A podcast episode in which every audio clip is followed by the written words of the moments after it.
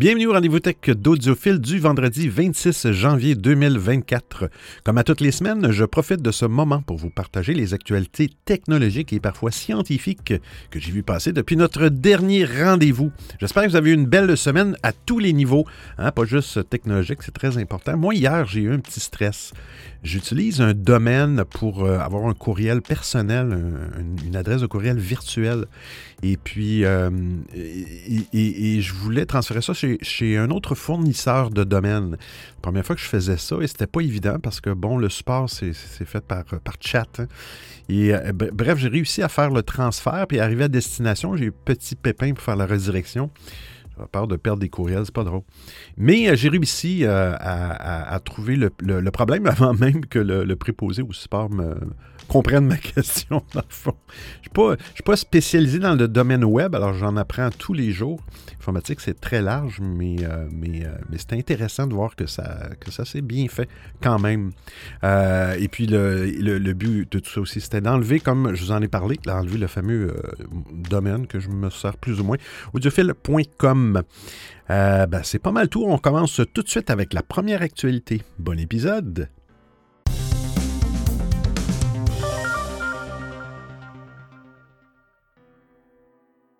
Windows 11 est officiellement disponible sur les Mac M3. Alors, Microsoft officialise le support de Windows 11 sur les Mac équipés de puces M3 via les logiciels Parallel Desktop et Windows 365. Les processeurs Apple Silicon M1 et M2 peuvent prétendre à la version entreprise du système d'exploitation. Enfin, une solution de remplacement pour le regretté Bootcamp, hein, l'outil officiel d'Apple pour faire tourner Windows sur Mac, victime des processeurs de la marque à la pomme. Heureusement, les logiciels d'émulation pour Mac équipés de puces ARM euh, ne manquent pas. Microsoft a décidé de bénir euh, l'un d'entre eux pour faire fonctionner officiellement Windows 11 sur les ordinateurs Apple. Selon un document d'assistance publié par Microsoft, les propriétaires de Mac ont deux options pour faire tourner Windows sur leur machine parallèle desktop ou Windows 365. Dans le, dans le cas du premier, Microsoft indique que les versions 18 et 19 de Parallel Desktop sont officiellement autorisées à exécuter Windows 11 pour ARM. La version entreprise de Windows 11, quant à elle, est disponible sur tous les Mac équipés des familles de processeurs Apple M1, M2 et M3. Si Apple veut faire du Mac une plateforme de jeux vidéo majeure, cette version de Windows 11 permet d'accéder à la plupart de ses fonctions, notamment DirectX 12, l'accélération matérielle et toutes les technologies multimédia de Microsoft. Nul doute toutefois que les jeux tourneront beaucoup moins bien euh, sur le matériel d'Apple. De plus, certaines fonctions de Windows 11 euh, ne sont pas disponibles dans Parallel Desktop. Ainsi, ne sont pas disponibles Windows Subsystem pour Android, ah, Windows Subsystem pour Linux, Windows Sandbox, une fonction pour les développeurs qui permet d'exécuter des applications isolées sans risquer l'installation euh, principale. Et la sécurité basée sur la virtualisation, également connue sous le nom de VBS. Enfin, Parallel Desktop pour Mac ne peut pas exécuter les applications Windows 32 bits conçues pour ARM. En effet, Microsoft a supprimé les applications UWP 32 bits pour ARM en janvier 2023. Apple ayant abandonné la prise en charge des applications 32 bits il y a longtemps, il n'y a rien à faire pour les faire tourner sur les versions modernes de Mac OS. Si vous avez besoin de l'une de ces fonctions, il faudra donc opter pour Windows 365 ou acheter un PC pour exécuter Windows 11, probablement la solution la plus simple pour obtenir les meilleures performances possibles.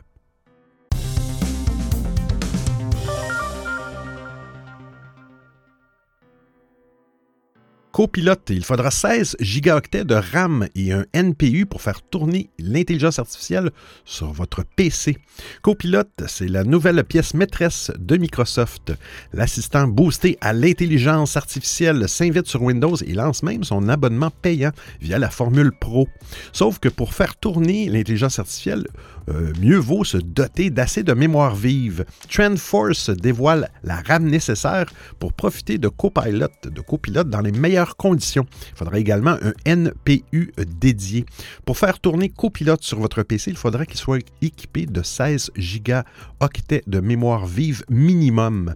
Certes, ce n'est pas exceptionnel, mais beaucoup d'ordinateurs n'en ont pas autant, notamment pour l'entrée et le milieu de gamme. Bien évidemment, on parle d'un fonctionnement à plein régime. Veut dire dire que même si votre PC n'a pas 16 gigaoctets de mémoire vive, vous pourrez utiliser euh, l'intelligence artificielle, mais pas au maximum de ses capacités. Mais ce n'est pas tout puisque Copilot demande un NPU, par exemple ceux qui équiperont les futures surfaces de Microsoft. Ce composant permettra de gérer au mieux l'intelligence artificielle pour profiter au, mieux, hein, au mieux deux fois, des fonctionnalités de copilote.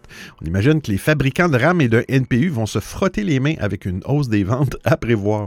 Copilot a été lancé sur euh, Windows 11, mais Windows 10 y a également droit, car euh, malgré la fin du support qui deviendra payant pour les mises à jour de sécurité, Microsoft a souhaité euh, étendre son intelligence artificielle à un grand nombre d'utilisateurs.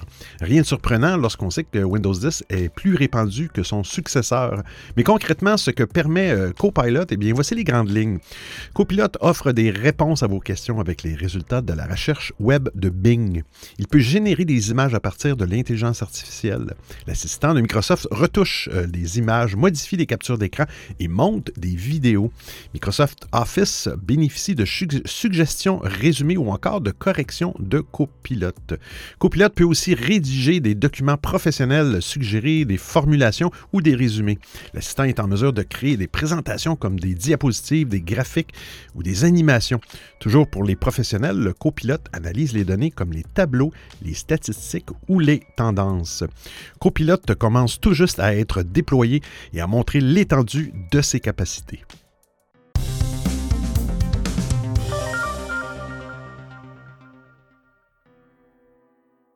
iOS 17.3, les iPhones reçoivent une nouvelle option de sécurité. Très intéressant. Euh, Apple vient de déployer sa nouvelle mise à jour euh, iOS 17.3 et avec elle une nouvelle fonctionnalité appelée protection des appareils volés.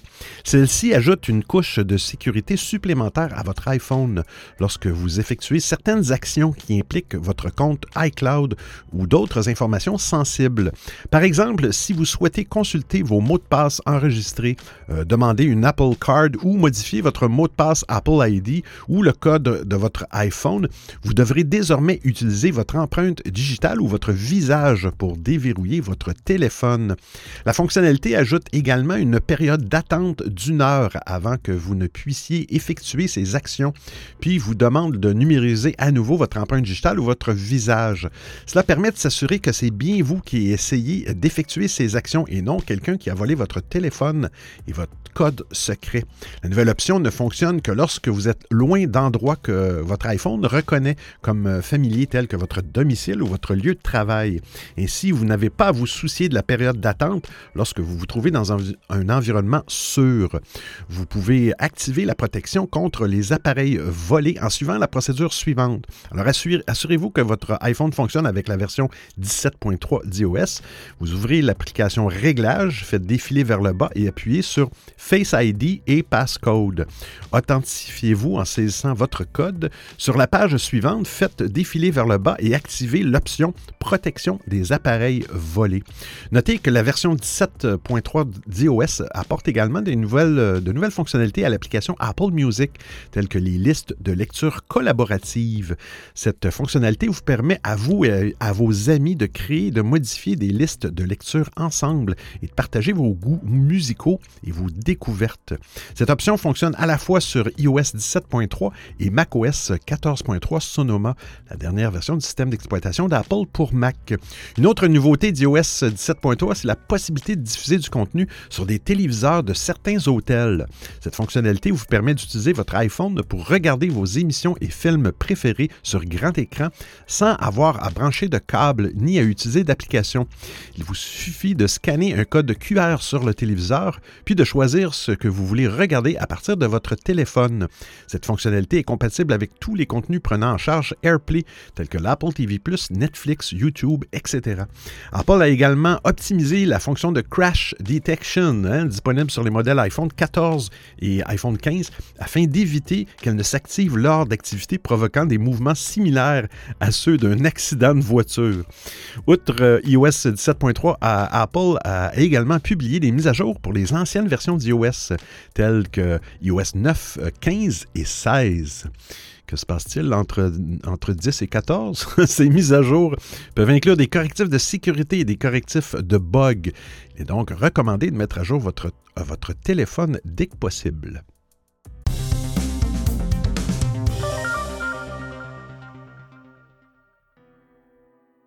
Et en parlant d'iOS 17.3, qu'est-ce qu'on fait si la mise à jour ne s'installe pas? Eh bien, on a eu une astuce. La sortie d'iOS 17, en même temps que les iPhone 15, n'a pas été de tout repos. Si la mise à jour du système d'exploitation mobile d'Apple apporte des nouveautés très utiles, elle a aussi connu de nombreux bugs, parfois gênants, comme des grésillements dans les enceintes ou des difficultés pour se connecter à Internet. Les soucis sont désormais corrigés en grande partie et Apple propose iOS 17.3 depuis le 22 janvier 2024. Dans cette version, les utilisateurs profitent notamment d'une option de sécurité qui protège, on en a parlé, du, l'iPhone du vol et du piratage. Mais encore faut-il pouvoir installer la mise à jour. Plusieurs utilisateurs expliquent sur Reddit ou les forums Apple qu'ils obtiennent le message d'erreur suivant en essayant. Impossible de vérifier la mise à jour iOS 17.3 est temporairement indisponible. Réessayez plus tard. Un souci bien embêtant, mais, mais, mais, mais, mais heureusement, il y a une solution pour y remédier. mais, si vous avez euh, de la chance, il suffit d'appuyer sur réessayer hein, quand vous voyez le message d'erreur pour que la mise à jour s'installe sans problème. Mais dans la majorité des cas, il va falloir effacer la mise à jour puis forcer le redémarrage de votre téléphone. D'abord, rendez-vous dans Réglages, ensuite Général, ensuite Stockage de l'iPhone, trouvez la mise à jour iOS 17.3 dans la liste des applications et supprimez-la. Ensuite, euh, procédez comme suit pour le redémarrage. Appuyez sur le bouton d'augmentation du volume, puis relâchez-le rapidement. Appuyez sur le bouton de diminution du volume, puis relâchez-le rapidement. Maintenez le bouton latéral enfoncé. Quand vous voyez le logo Apple apparaître, relâchez le bouton latéral. Une fois que l'iPhone a redémarré, retournez dans les réglages général, mise à jour de logiciel et tentez d'installer iOS 17 à nouveau. Cela devrait fonctionner. Assurez-vous cependant que votre connexion Internet mobile ou Wi-Fi ne, coupe pas pendant le téléchargement de la mise à jour. D'après plusieurs internautes, c'est ce qui causerait les soucis d'installation.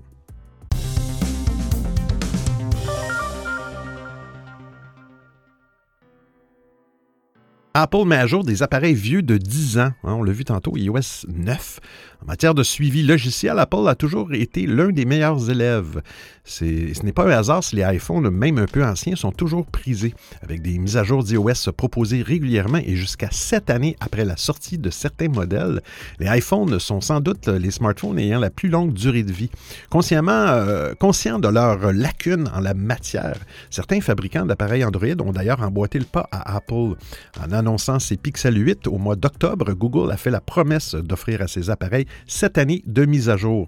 On a parlé aussi il y a quelques jours, un autre fabricant d'importance a suivi le mouvement Samsung qui vient tout juste de présenter ses Galaxy S24, a lui aussi annoncé un suivi des mises à jour pendant sept ans pour ses derniers téléphones. Un mouvement qui, on l'espère, va se généraliser auprès d'autres fabricants pour permettre de prolonger la durée de vie des téléphones. Mais à ce jeu, Apple semble, semble toujours garder une longueur d'avance. Dernière preuve en date, il, en fallait une. Eh bien, Apple vient de mettre en ligne iOS 15.8.1 et iPad OS 15.8.1. Sont concernés tous les modèles d'iPhone 6S, iPhone 7, euh, iPhone SE de première génération, iPad Air 2, iPad mini 4 ainsi que l'iPod Touch de septième génération. Euh, iPod Touch, ça existe encore, ça, effectivement. Si les nouvelles versions d'iOS et iPad OS n'apportent aucune fonctionnalité, elles viennent en revanche corriger deux failles de sécurité sur ces anciens appareils Apple. Une excellente nouvelle pour prolonger l'utilisation en toute sécurité de ces anciens appareils, pourtant considérés comme obsolètes par la firme de Cupertino. Ces deux brèches ont été découvertes par Clément euh, Lessing, un chercheur en sécurité euh, officiant au Threads Analysis Group de Google deux failles touchant WebKit qui ont potentiellement été exploitées et qui auraient permis de divulguer des informations sensibles et d'exécuter du code arbitraire au chargement d'une page web.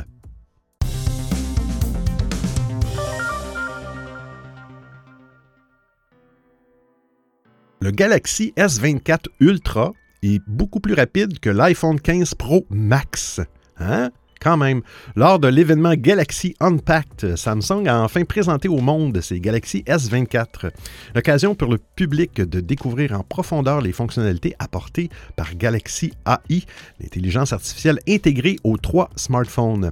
Maintenant que les capacités innovantes de l'IA conçues par Samsung sont connues, les consommateurs attendaient de savoir si les S24 se montrent, euh, se montrent à la hauteur en termes de performance. Selon un nouveau benchmark, le Galaxy S24 Ultra Ferait mieux que l'iPhone 15 Pro Max à ce niveau.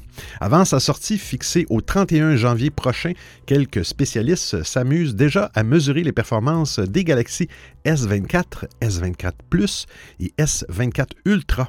Sur X, anciennement Twitter, Saki Technoline partage un benchmark qui démontre que le S24 Ultra est plus rapide que l'iPhone 15 Pro Max d'Apple. On constate que le smartphone de Samsung offre une vitesse de lecture séquentielle C'est assez précis, de 2547,46 mégaoctets secondes contre 1450,42 mégasecondes maximum pour l'iPhone 15 Pro Max quand même. Ça correspond à une vitesse de lecture des données de stockage 75% plus élevée. Le S24 Ultra fait aussi mieux sur la vitesse d'écriture séquentielle avec 1442,25 mégaoctets secondes contre 1257,99 mégaoctets secondes sur l'iPhone 15 Pro Max. Sur ce point, le smartphone de Samsung est 15% plus rapide que son concurrent. Le benchmark dévoile que la latence est aussi plus faible sur les S24 Ultra. Ainsi, le smartphone répond bien plus rapidement aux requêtes que ce que les consommateurs apprécient. Euh, la fluidité pour accéder aux applications ou pour télécharger un fichier représente un argument non négligeable à mettre au crédit de S24 Ultra. Samsung ne fait pas les choses à moitié avec son smartphone Ultra haut de gamme. Cela ne devrait pas pousser les fans de la marque à la pomme à passer d'iOS à Android, mais nul doute que le S24 Ultra devrait séduire les amateurs de performances impressionnantes. Rappelons que le Samsung Galaxy S24 Ultra est proposé en trois versions différentes, avec 250 Go, 512 Go ou 1 Teraoctet de stockage. Il faudra dépenser au moins 1469 euros ou euh, dollars américains pour s'offrir le smartphone du constructeur sud-coréen. Ces performances ont donc un coût.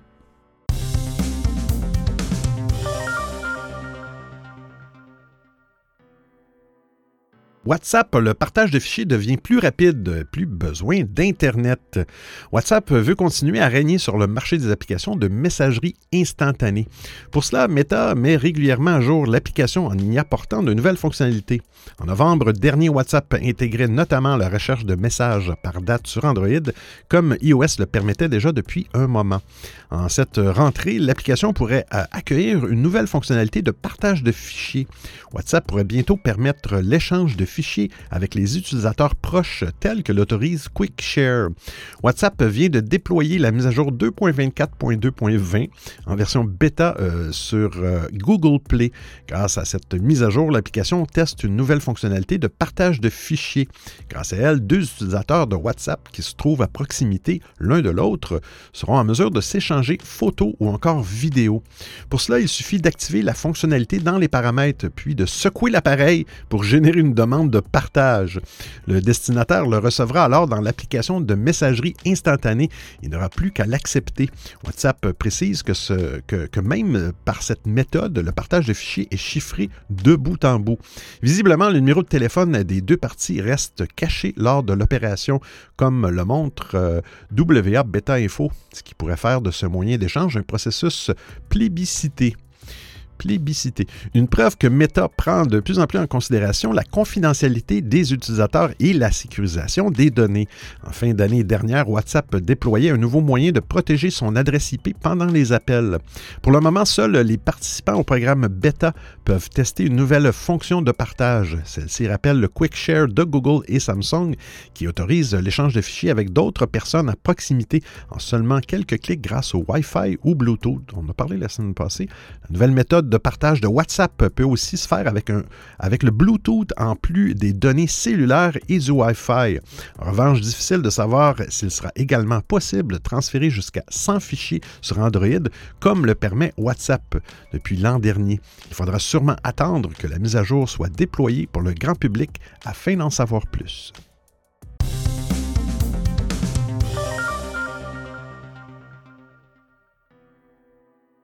WhatsApp a envoyé des messages vers Telegram, Messenger et les autres. Pour se conformer à la réglementation européenne, WhatsApp se prépare à rendre son application compatible avec ses concurrents comme Messenger, Telegram ou encore Discord. En septembre dernier, hein, on avait évoqué une précédente version bêta de WhatsApp qui semblait ouvrir la porte aux discussions issues d'autres applications de messagerie comme Messenger ou Discord. En réalité, Meta ne travaille pas sur cette fonctionnalité de, de gaieté de cœur. La firme doit se conformer aux réglementations européennes du DMA, le Digital Markets Act, visant les géants de la tech dans leurs pratiques anticoncurrentielles. Une nouvelle version bêta de WhatsApp vient d'être déployée sur iOS via le programme Test Flight. Celle-ci apporte la fonction euh, Third Party Chats, discussion tierce, pour les utilisateurs d'iPhone avant d'être déployée dans les prochains mois pour, euh, pour tout le monde. Une nouvelle fenêtre devrait vous permettre de converser via d'autres applications de messagerie. Techniquement, WhatsApp et ses concurrents pourraient s'appuyer sur le RCS pour proposer une telle interopérabilité. Mais on attend encore de voir comment cela fonctionnera techniquement. On sait cependant que la fonctionnalité sera facultative et garantira la fonctionnalité du chiffrement de bout en bout. Dans ce contexte, toutes les applications de messagerie instantanée pourraient devenir de simples clients, chaque utilisateur euh, pouvant choisir l'expérience utilisateur qu'il souhaite pour, chaque, euh, pour chacune d'entre elles.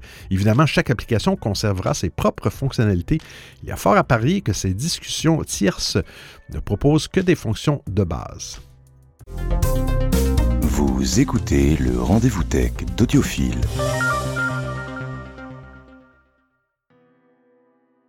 Meta veut connecter Threads au fait divers. Connaissez-vous le fait divers? On a parlé un peu dans l'émission. Contraction des mots fédération et univers. C'est un collectif décentralisé de serveurs fonctionnant en respectant les normes open source. Cette structure permet une interconnexion fluide entre diverses plateformes, offrant ainsi aux utilisateurs la liberté de, de se suivre et d'interagir à travers différents réseaux sociaux. Comme l'explique Evan Prodo Prodromou, excusez, monsieur Prodromou, entrepreneur et technologue, vous pouvez avoir un compte, je le cite, vous pouvez avoir un compte sur un service et poster sur d'autres services. Les autres peuvent lire vos publications, ils peuvent se connecter à vous. Cette approche peut se comparer aux premiers jours d'Internet avant l'émergence de sites de médias sociaux centralisés. Elle rappelle la fonctionnalité de courriel où différents domaines peuvent interagir sans entrave. Evan Prodromou, euh, souvent crédité comme un des pionniers du fait divers, souligne que cette initiative vise à revenir à l'essence des réseaux sociaux, les relations humaines plutôt que les plateformes. Avec l'arrivée de Meta et son application Threads dans le fait divers, la dynamique du réseau social ouvert est amenée à changer. Threads utilisera le protocole ActivityPub qui autorise la communication entre différents serveurs. Cette intégration n'est pas sans inquiéter euh, de nombreux utilisateurs qui s'interrogent sur la conservation de l'esprit initial du fait divers face à l'influence d'une grande entreprise technologique. Néanmoins, des experts comme le scientifique Brian Keegan voient dans cette intégration une opportunité d'élargir et d'enrichir le fait divers. Il explique que l'arrivée de Meta pourrait améliorer l'expérience utilisateur et attirer un plus grand nombre d'internautes. Toutefois, il existe une réticence au sein de la communauté du fait divers, des utilisateurs craignant que Meta n'altère l'intégrité et les valeurs de cet espace unique. Le fait divers se distingue par son modèle de fonctionnement décentralisé qui offre aux utilisateurs un contrôle accru sur leurs interactions et leur contenu. Contrairement aux plateformes traditionnelles, ils n'utilisent pas d'algorithmes pour manipuler les flux d'informations. Les serveurs du fait divers, qui nécessitent évidemment des financements pour leur maintenance, ne dépendent pas principalement de revenus publicitaires, ce qui favorise une approche plus centrée sur l'utilisateur qui est invité à mettre directement la main à la poche. Threads a commencé son intégration dans le fait divers en permettant aux utilisateurs de Mastodon, qui est une des, euh, ben, des, applications les plus connues du réseau décentralisé, de suivre une poignée d'abonnés Threads. Il reste encore beaucoup de travail avant de terminer la passerelle entre les deux réseaux sociaux, mais Meta donne clairement l'impression de vouloir y aller.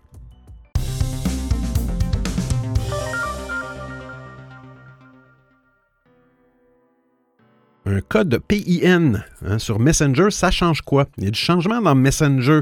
Depuis le début de l'année 2024, il y a des internautes qui voient une demande inattendue en lançant la messagerie, euh, que ce soit sur l'ordinateur ou avec l'application. Peut-être en faites-vous partie si c'est le cas. Messenger a dû vous inviter à configurer une façon d'accéder à votre historique des discussions. Et on y apprend que cette configuration est requise dans le cadre d'une mise à niveau de l'application. Dès lors, indique Messenger, l'accès à l'historique des discussions change.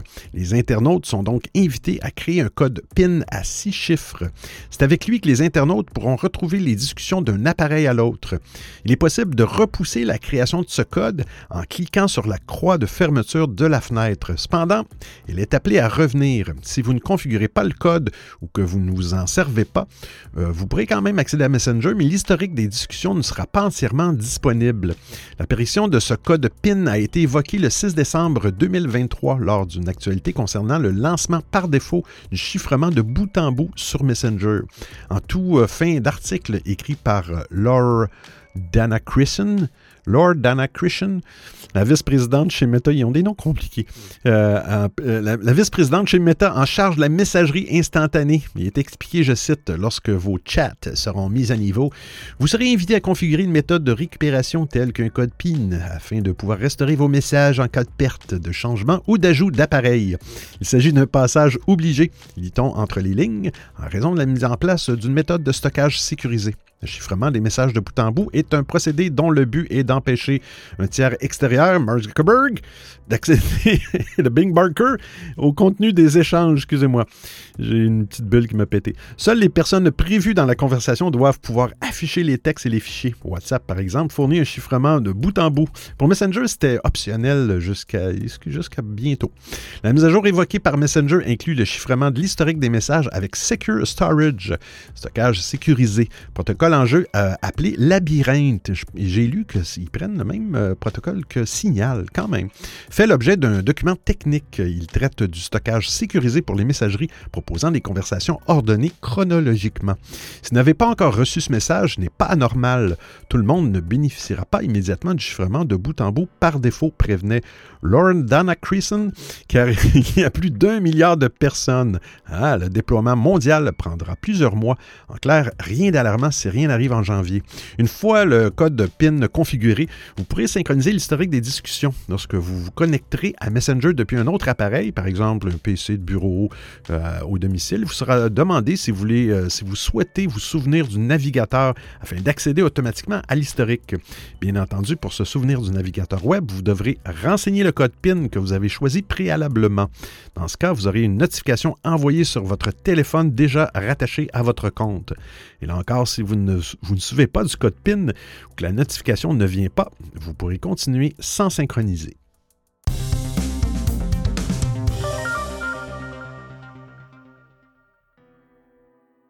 Twitch, une bonne nouvelle concernant la rémunération des streamers. Twitch annonce de bonnes nouvelles dont les créateurs de contenu sur la plateforme devraient se réjouir, surtout s'ils ont du mal à vivre de leur activité.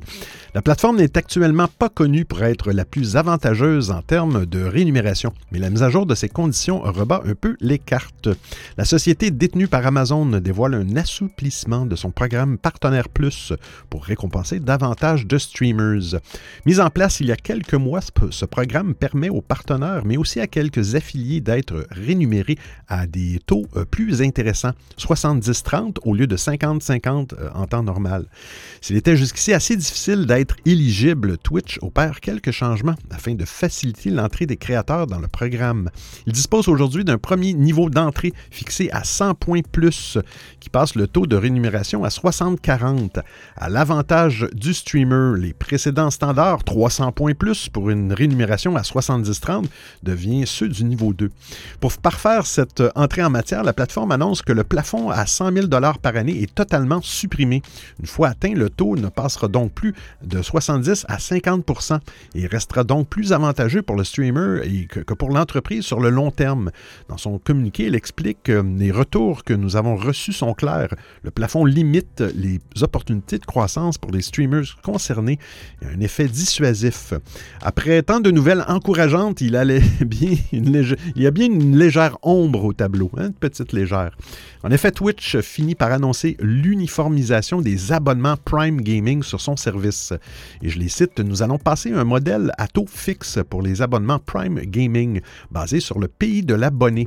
La transition vers ce nouveau modèle s'effectuera le 3 juin 2024. La firme explique qu'avec ce changement, les streamers pourraient constater bon, une légère baisse de 5% sur les revenus générés par les subprime. Un subprime, si vous ne connaissez pas c'est quoi, si vous allez, euh, bon, vous, visionnez, euh, vous êtes êtes abonné à Amazon Prime et vous visionnez une, diffusion, un stream sur Twitch, vous pouvez vous abonner en utilisant votre abonnement. Vous avez le droit de vous abonner une fois par mois à, un créateur de contenu et lui, il reçoit des sous. Et bien là, avant, c'était, euh, je ne sais pas si c'était variable, mais maintenant, ça fonctionne par pays. Avec ces changements, Twitch ne devient pas la plateforme qui rémunère le mieux dans le monde du live stream, mais témoigne de sérieux efforts, surtout en ce qui concerne le niveau 1 du programme Partenaire Plus.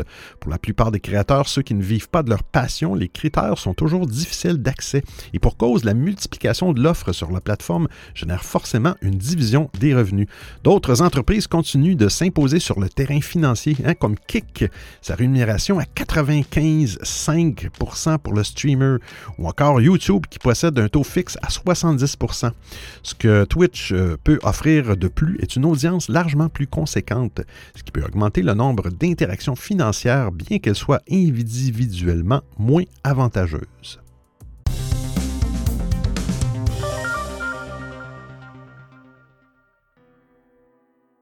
Amazon écope d'une lourde amende en France pour surveillance excessive.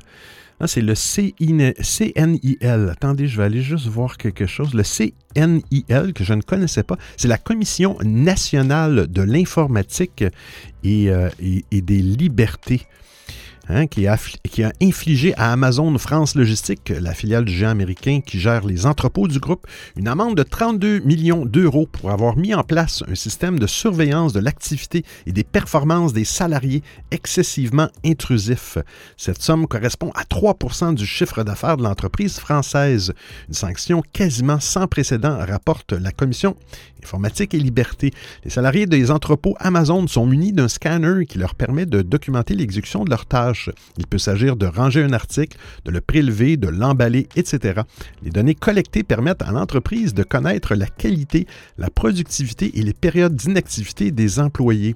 Trois indicateurs en particulier ont été jugés illégaux par la CNIL, le Show Stow Machine Gun qui signale lorsque le salarié scanne un article trop rapidement en moins de 1,25 secondes. Le temps d'inactivité pour les périodes d'interruption d'un scanner de 10 minutes et plus et le temps de latence inférieur à 10 minutes qui signale les périodes d'interruption d'un scanner entre 1 à 10 minutes. Bref, c'est compliqué. Ces indicateurs conduisent l'entreprise à une surveillance informatique excessive du salarié, reproche le régulateur. Potentiellement, le salarié doit justifier à tout moment les temps d'interruption, même très court de son scanner. Il est également reproché à Amazon France Logistique de conserver les données des scanners pendant un mois, alors qu'il suffirait d'une semaine, estime la CNIL. Les salariés sont également mal informés des systèmes de vidéosurveillance présents dans les entrepôts. La CNIL soulève aussi divers problèmes de sécurité informatique. Amazon euh, se dit en profond désaccord avec la commission dont les conclusions seraient factuellement incorrectes, bien sûr. L'entreprise se réserve le droit de faire appel devant le Conseil d'État.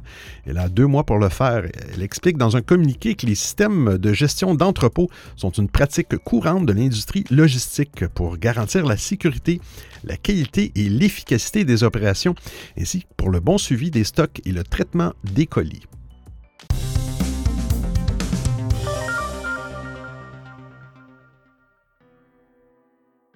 TikTok vous permet désormais d'enchaîner les vidéos sans toucher l'écran. TikTok, TikTok.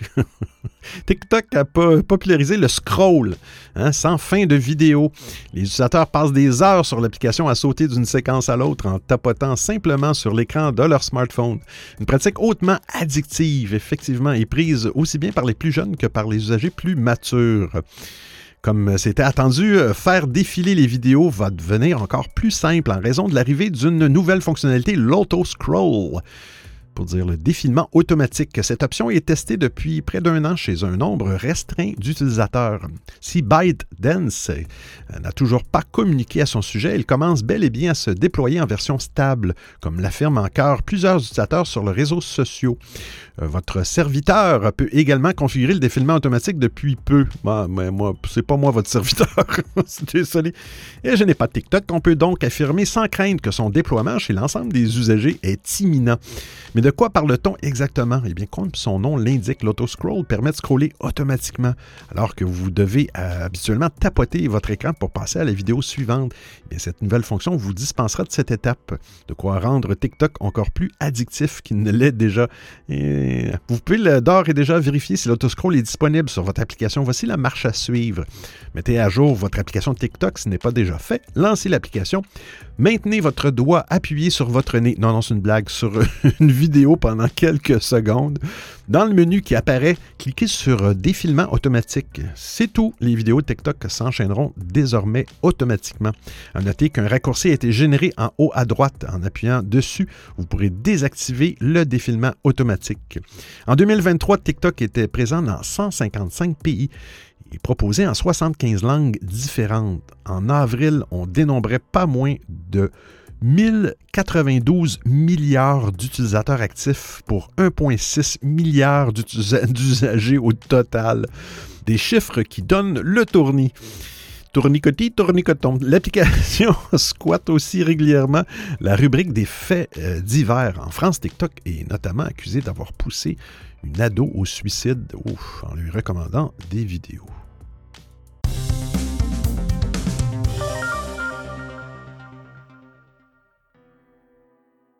Tesla, un SUV abordable, arrive en 2025. Ah, l'un des rêves du PDG euh, de, Tesla, monsieur, Elon Musk, est de proposer un véhicule électrique à 25 000 Bien que cela puisse sembler une tâche impossible, de nombreux constructeurs proposent des modèles de, de voitures à ce prix tels que la nouvelle Citroën C3. Citroën, mon Dieu rappelle les souvenirs. Quoi qu'il en soit, Tesla semble déterminé à commercialiser un véhicule électrique vendu 25 000 une hypothétique modèle 2 L'entreprise a confirmé ce projet il y a quelque temps déjà. Bien que la voiture devait initialement sortir en 2020, sa sortie a été repoussée à plusieurs reprises.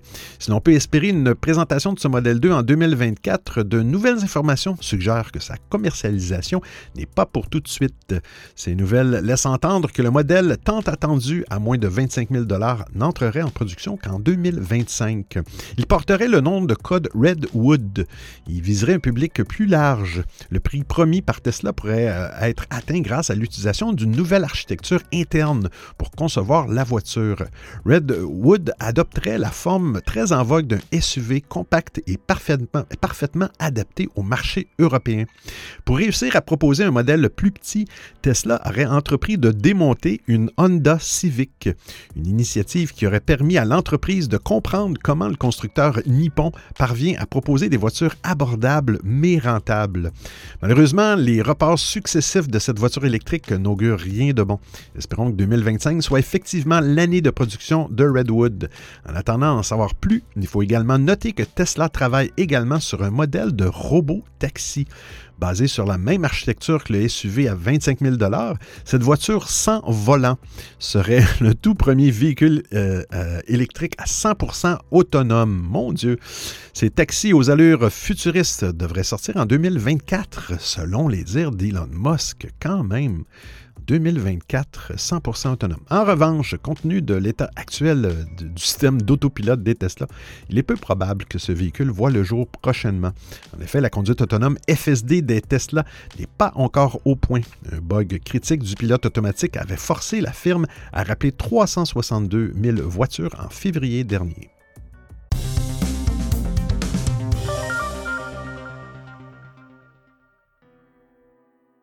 Je voulais faire un son, mais je me suis retenu. Cet oreiller intelligent, hein, sans doute la solution contre euh, les ronflements. Le ronflement est un problème qui touche euh, environ 57% des hommes et 40% des femmes. Il est fréquent que ce bruit rauque, puissant et désagréable conduise les couples à dormir séparément, voire à mettre un terme à leur relation. C'est exagéré. Il n'a pourtant rien d'intentionnel et est lié à des vibrations des tissus mous de la gorge, particulièrement le palais mou, soit la partie postérieure du palais. Le relâchement des muscles pendant le sommeil autour de ces tissus est ainsi vu comme une, en grande partie responsable de ces bruits désagréables. Une parade est de réveiller légèrement votre moitié en cas de bruit trop puissant ou de tenter de, de la faire dormir sur le côté, mais cela ne fonctionne pas toujours. C'est là que la dernière innovation de Derucci, une firme chinoise, entre, entre en scène. La firme a profité du CES 2024 pour lancer une série de produits autour du sommeil, dont un matelas intelligent, un oreiller intelligent ajustable en épaisseur, un suivi du sommeil dopé à l'IA et des volets et des rideaux contrôlés par la voix. Mais c'est surtout son oreiller anti-ronflement qui a fait la sensation sur le salon.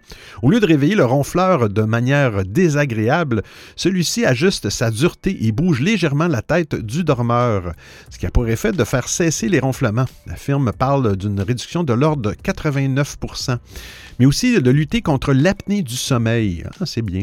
Le produit baptisé Anti-Snore Smart Pillow est relié à une application qui permet entre autres de, changer manuellement la position de la tête de votre moitié endormie sans réveiller cette dernière. Les produits euh, sommeil haut de gamme sont traditionnellement assez chers. Et vous en doutez, cette oreiller ne fait pas exception. CNET parle ainsi d'un tarif de l'ordre de 972 dollars l'unité. Or, ce n'est pas le seul produit que vous voudrez certainement adopter pour améliorer votre sommeil. Il y a aussi le matelas T11 Pro Smart qui mobilise une technologie IA brevetée de l'IA dans les matelas pour s'ajuster sur la santé euh, individuelle de l'utilisateur pour optimiser son sommeil et pourquoi pas alerter l'utilisateur sur de possibles problèmes de santé. Comptez, tout de même 8327 dollars pour ce matelas, ce qui est sans conteste un peu plus cher qu'un matelas venant de chez IKEA. Alors j'espère que vous appréciez le format et le contenu de l'émission. Si vous avez des suggestions d'actualité, des commentaires, vous voulez m'envoyer un message audio ou simplement me payer un café, eh bien c'est très simple. Vous trouverez tous les liens sur linktr.ee baroblique audiophile. Il y a même une section nommée Docu, le rendez-vous tech d'audiophile intégral avec l'ensemble des références web ou liens URL. Et je vous remercie de m'avoir prêté vos oreilles pendant l'écoute de cet épisode. Et c'est terminé pour aujourd'hui. Ah, super bien été aujourd'hui. Vous vous demandez pourquoi je dis ça? Ben parce qu'il y a des semaines, c'est plus ardu. Hein? Je répète, je balbutie, je recommence, des fois jusqu'à cinq fois par, euh, euh, capsule. Mais, mais bon, je sais pas pourquoi cette semaine, ça a été mieux. N'oubliez pas, audiophile.com, c'est disparu. Hein? Maintenant, c'est linktr.ee baroblique audiophile. En fait, vous en pas si je voyais des choses traîner. Euh, même, je mettais ça dans mes MP3, la description, dans le tag MP3, le site web. Alors, audiophile.com est mort et mouru. Hein? Alors, restez de, restez de bonne humeur, même si euh, soyez pas triste parce qu'audiophile.com est mouru. Hein? Parce qu'on se retrouve la semaine prochaine pour un autre épisode du rendez-vous tech d'Audiophile. D'ici là, portez-vous bien. Ciao, ciao tout le monde.